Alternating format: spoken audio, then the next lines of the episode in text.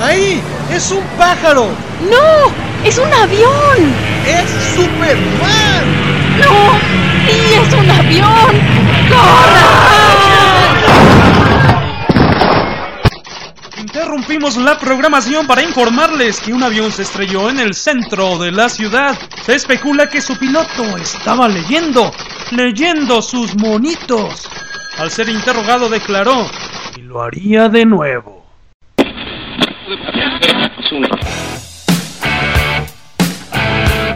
Atención, este es un reporte especial del podcast de la revista Comicase.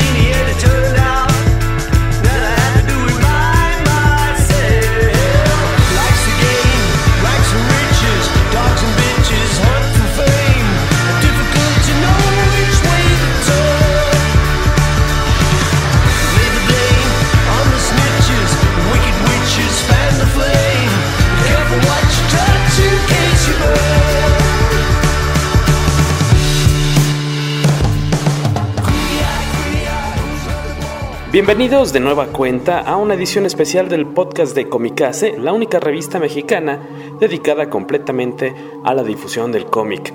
Como escucharon en la edición pasada del podcast, tuvimos la oportunidad de asistir a una de las presentaciones de la novela Fantomas, el regreso de la amenaza elegante del escritor Gonzalo Martré publicada por la UAM. Martré fue por muchos años el guionista encargado de escribir las aventuras de Fantomas y fue precisamente el responsable, junto con el dibujante Víctor Cruz, de la etapa de mayor popularidad del personaje en México. En el siguiente audio, de aproximadamente media hora, van a poder escuchar a Martré platicar sobre su trabajo con Fantomas, así como unos interesantes comentarios del mismo Martré y de Luis Gantús acerca del estado de los derechos de autor de este importantísimo personaje. Sin más, los dejamos con este fragmento de la primera presentación de la novela Fantomas, el regreso de la amenaza elegante, y les recordamos que pueden pedir informes sobre la suscripción a la revista Comicase por medio del correo enviocomicase.gmail.com. Esperamos que esto sea de su agrado.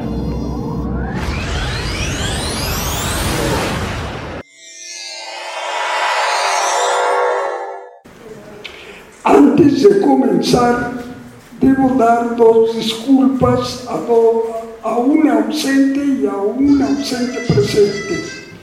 Eh, estaba anunciado Rafael Barajas, el caricaturista conocido como El Fisgón, pero dos días antes de esta fecha me habló disculpándose de que no podía venir por la siguiente razón. Debido a que los diputados aprobaron eh, en forma rápida, eh, la ley contra el magisterio, al fisgón le dio chorrillo. Desde entonces está sentado en el excusado sin poderse levantar. Y esa es la causa por la que hoy no está aquí con nosotros. Disculpen, fisgón. Causa fuerza mayor. También estaba anunciado Faustófeles, el autor de una rola sobre fantomas. Faustófeles vino, pero lamentablemente su equipo, o sea, su grupo musical de rock, está crudo totalmente. Faustófeles, ¿dónde estás? Allá, levantó la mano. Allá, para que vean que está presente. Levantó la mano.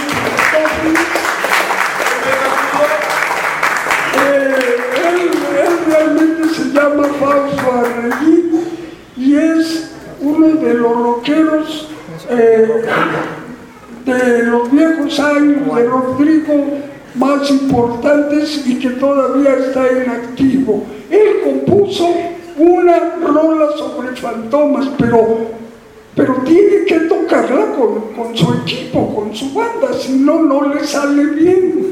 No es solista.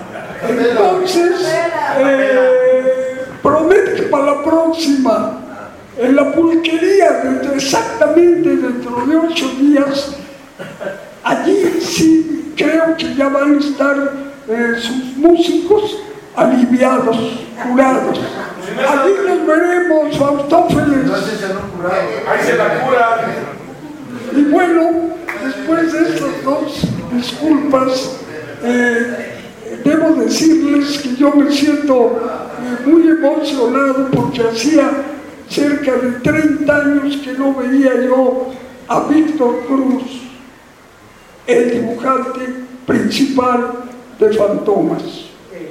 Resulta que eh, Víctor Cruz y yo debíamos de haber tenido más eh, comunicación en aquellos años en que trabajamos los dos sobre un mismo tema, el fantomas, pero no estábamos comunicados.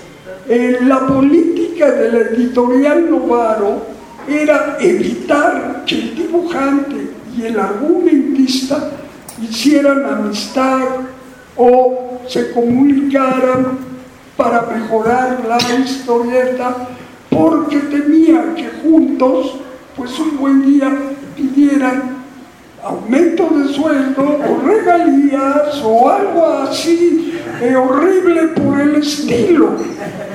Así que, eh, y además, pues tampoco se nos ocurrió ni a él ni a mí eh, yo ir a visitar su estudio donde hacía estos cartones que les mostró y él visitarme donde yo tecleaba porque pues, eh, no como él ya lo dijo no había internet tampoco computadora Eh, estos argumentos yo los escribía en una máquina mecánica ni siquiera eléctrica y eh, creo que hubiera sido esa eh, unión hubiera sido positiva y hubieran salido todavía, todavía mejores. Pero la mera verdad no se nos. Y ni modo, ¿qué le vamos a hacer? Eso sucedió hace ya tantos años, 40, que eh, no hay otro más que lamentarlo y decir, bueno, pues ahora eh, que.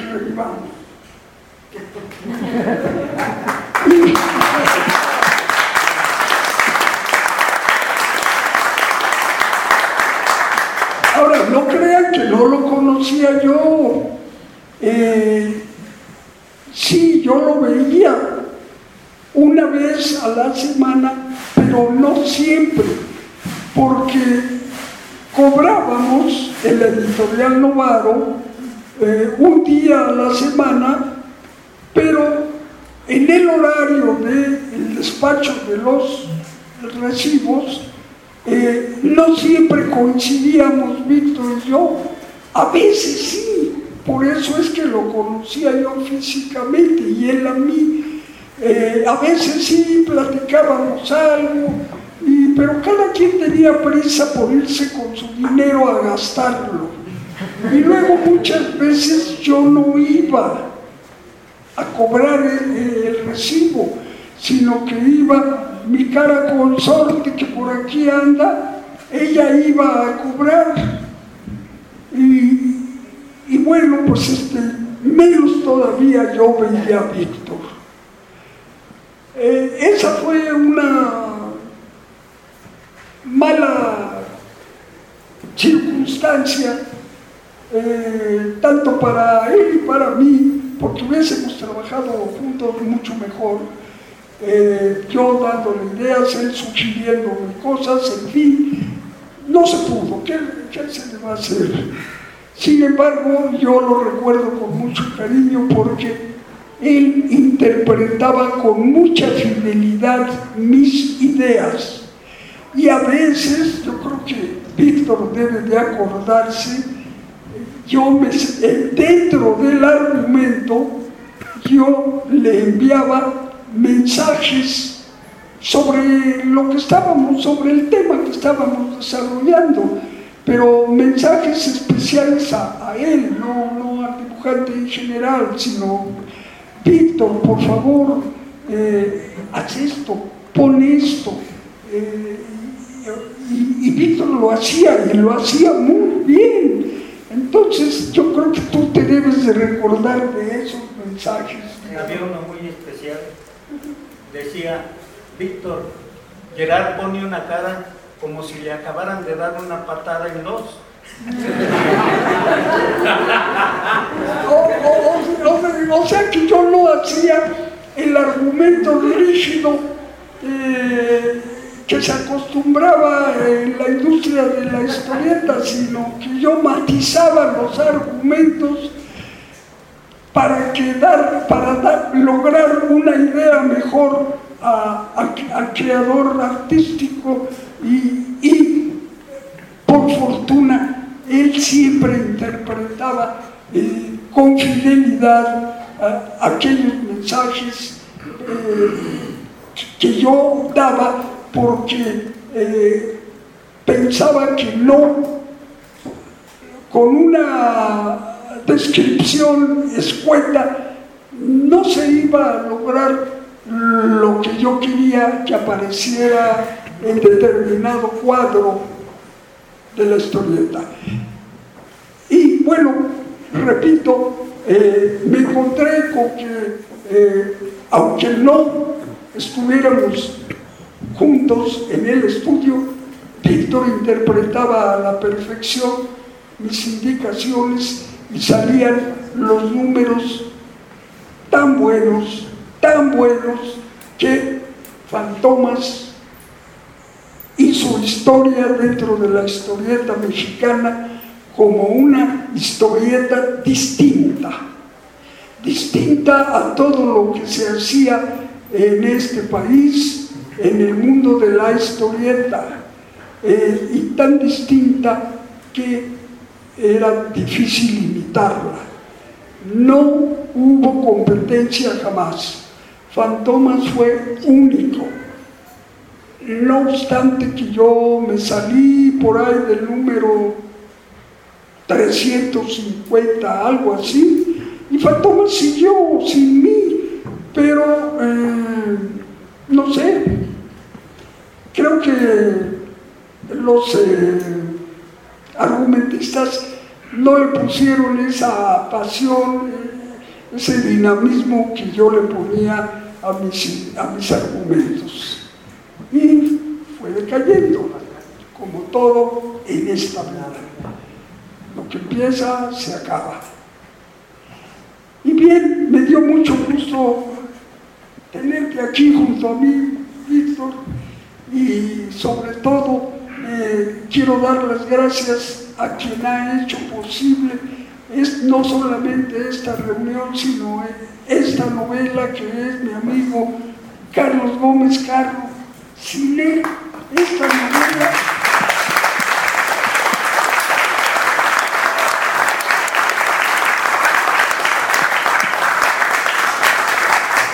Sin él, esta novela no, no habría aparecido jamás, porque fue a él a quien se le ocurrió.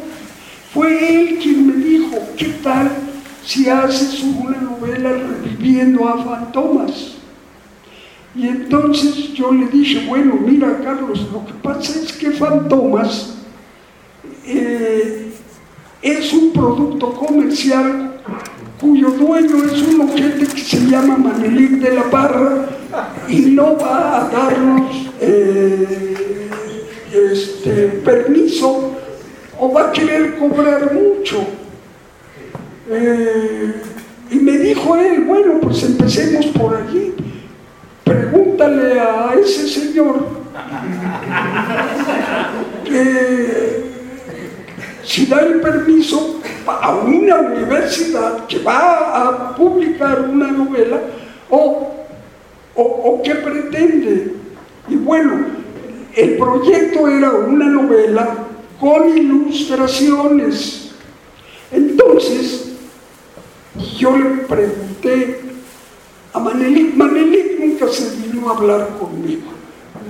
Eh, delegó en su contador un señor Lara eh, que me atendiera. Nunca lo vi, todo fue por correo electrónico. Eh, y me dijo, este, sí, ya nos enteramos que usted quiere utilizar ilustraciones de fantomas que nos pertenecen, eh, que es para la universidad, y el señor de la Parra dice que, bueno, eh, pues le va a costar 500 pesos cada ilustración. Eso iba a encarecer notablemente los costos de la novela y, yo realmente me opuse y entonces eh, Carlos dijo, bueno, pues busquemos un dibujante y él buscó y aquí está el dibujante de las ilustraciones de la novela, que es Jorge Aviña. Jorge.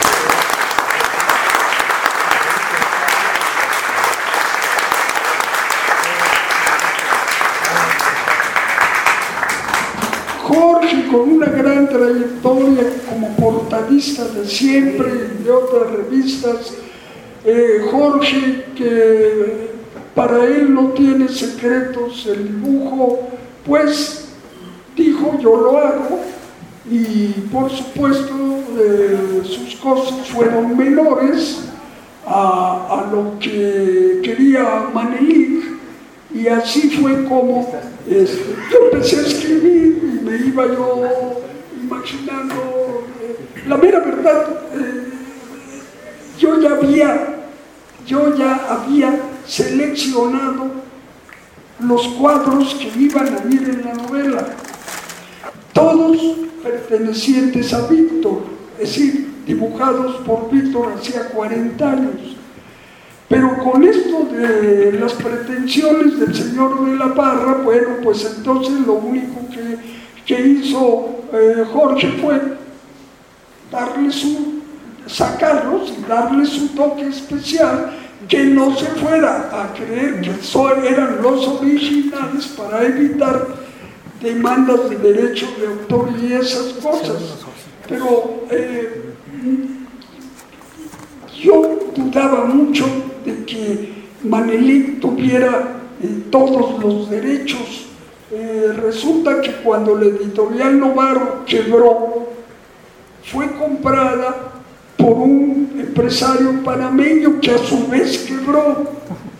Y después fue comprada por lo que era la editorial de historietas más grande ya en ese momento, que era la editorial Edar, y a la muerte de sus fundadores pasó a ser BID, por obra y gracia del señor Manelín de la Parra, heredero de esa editorial. Así que había pasado tantos años, de modo que fui a derechos de autor y solicité que me informara el Instituto Nacional de Derechos de Autor sobre quién era el dueño de esos derechos, de esa historieta. Para mi sorpresa, el indautor no encontró antecedentes del registro de fantomas. Bueno, pensé, me habré equivocado, voy a cambiarle. Y entonces volví a solicitar lo mismo, pero ya con el nombre de fantomas, la amenaza elegante, ya completo, como está en el logotipo. Y nuevamente me volvió a contestar Indautor que no tenía antecedentes ninguno de registro de ese personaje. Y no conforme volví a, a, este, a solicitar lo mismo pero añadiendo una historia del nacimiento del personaje, añadiendo que había sido creado por Mendizábal, por eh, Rubén Lara, dibujado después por eh, Víctor Cruz y otros, y nuevamente me volvió a contestar el autor que no tenía antecedentes. Es, ¿Qué quiere decir esto? Que en realidad el personaje Fantomas, la amenaza elegante, puede manejarse sin problemas de que alguien reclame los derechos de autor. Y ya con eso, pues ya tranquilamente le pasé los documentos obtenidos a, Carlos Carro y él ya ya eh, había ciertas pequeñas reticencias en, en, la Guamas Capozalco porque no quería problemas de ese tipo, de demandas y demás. Y ya con eso, pues ya esos problemas fueron despejados totalmente y así fue como eh, ya con toda tranquilidad eh, seguimos adelante. Pero por precaución ya habíamos, le habíamos pedido a Jorge Aviña que hiciera las viñetas y, Jorge eh, las hizo perfectamente bien, eh, ni modo, eh, pero por precaución y no vaya a ser el diablo que se meta y así logramos terminar la ilustración de esta novela. Y bueno, pues aquí estamos todos, eh, algunos de ustedes ya la han leído, eh, los demás pues eh, la leerán seguramente en cuanto termine este acto. Bueno, va a haber chupecín. Así que en cuanto termine el chupecín correrán a, comprarla, me imagino. Y eso es todo por hoy. Muchas gracias.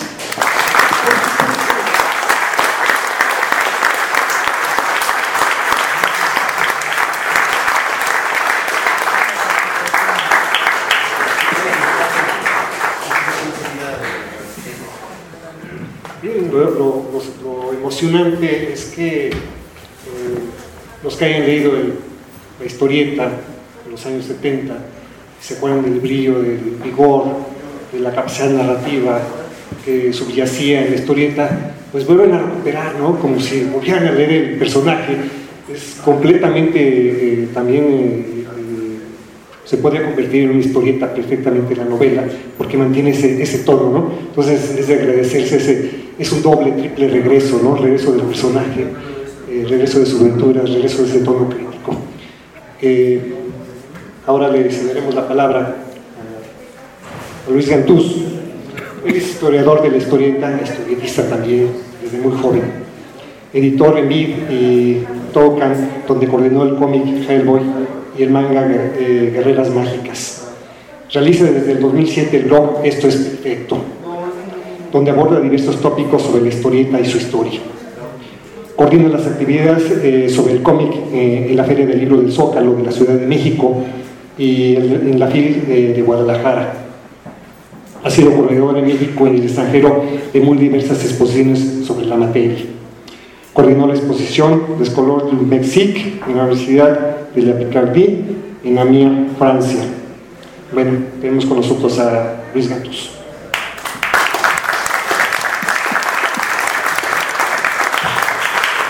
Gracias. Es muy difícil hablar después de que hable el autor del libro. Es muy complicado, porque además lo que venimos a ver es a él. Sin embargo, pues bueno, ya que así se puso la cosa, yo quiero retomar un poco lo que platicaba don Gonzalo.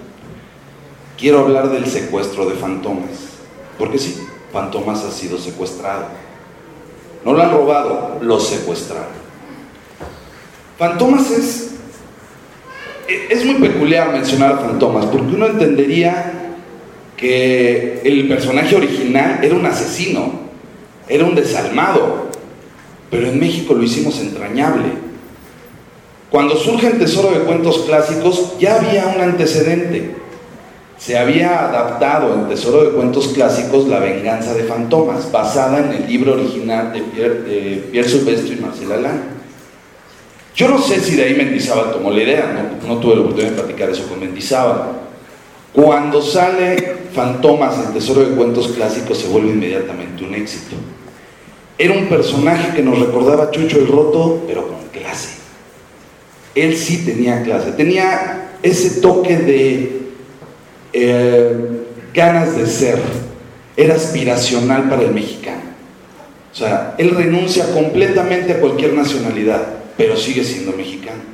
Él renuncia completamente a ser reconocido porque vive en una isla donde nadie más lo conoce, pero sigue siendo mexicano. Fantomas nunca dejó de ser mexicano y vivía en Francia. Este Fantomas que conocimos, este ladrón, nos emocionaba particularmente por esa capacidad de... Era un Robin Hood como extraño. Por un lado, coleccionista de arte. Todo se lo guardaba, lo que más le gustaba, pero el dinero lo repartía. Era un enterado, tenía amigos por todos lados, tenía una- un séquito de bellas mujeres y aparte tenía el hombre más inteligente del mundo con un robot que nunca entendí realmente qué pasaba con ese robot, pero era fascinante. Ese era Fantomas. Ese Fantomas hizo y deshizo como quiso, se enfrentó a Cacique, estuvo en la Tercera Guerra Mundial, e inclusive en uno de esos momentos consagrados de la historia, le robó a José López Portillo. En una historia llamada El vuelo de Ícaro le roba a José López Portillo. Y eso me lleva directamente al libro de- del maestro Martré, porque también lo tengo que mencionar. Fue catártico leerlo. Cuando uno empieza a leer el libro, primero descubre lo que siempre pensamos que hacía Fantomas con sus asistentes. Nunca se dijo en la historieta. Ya fue, en este libro es develada la, la verdad sobre eso, así que no se las voy a decir.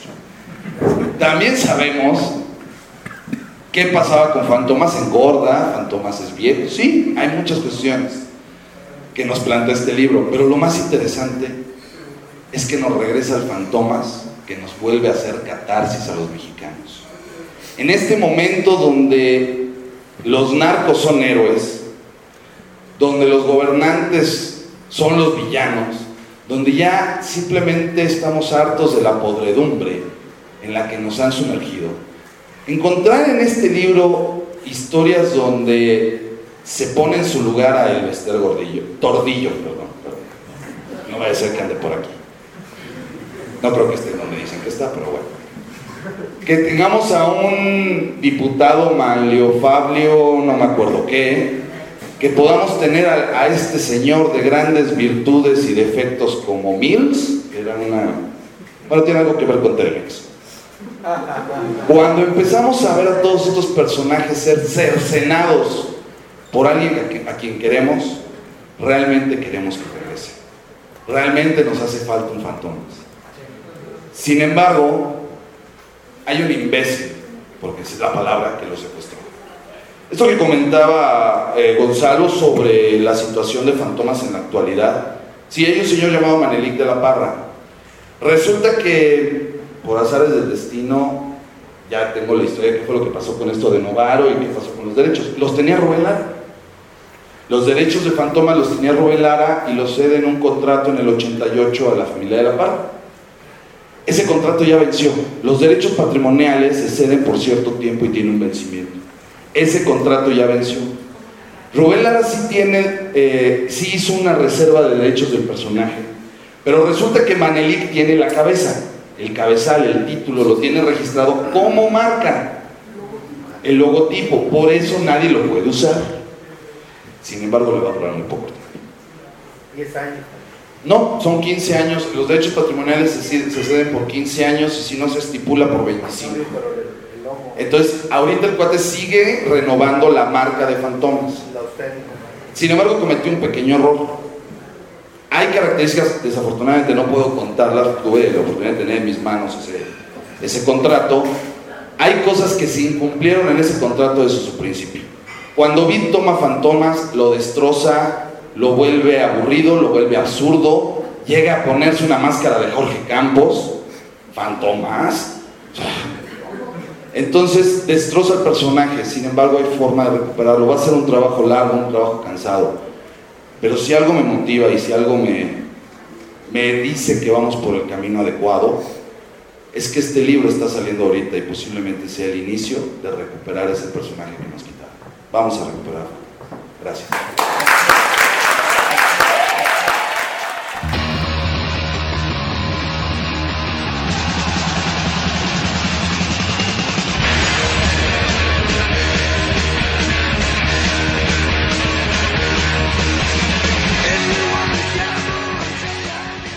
Programa sí contiene risas grabadas y fue realizado totalmente con beats reciclados.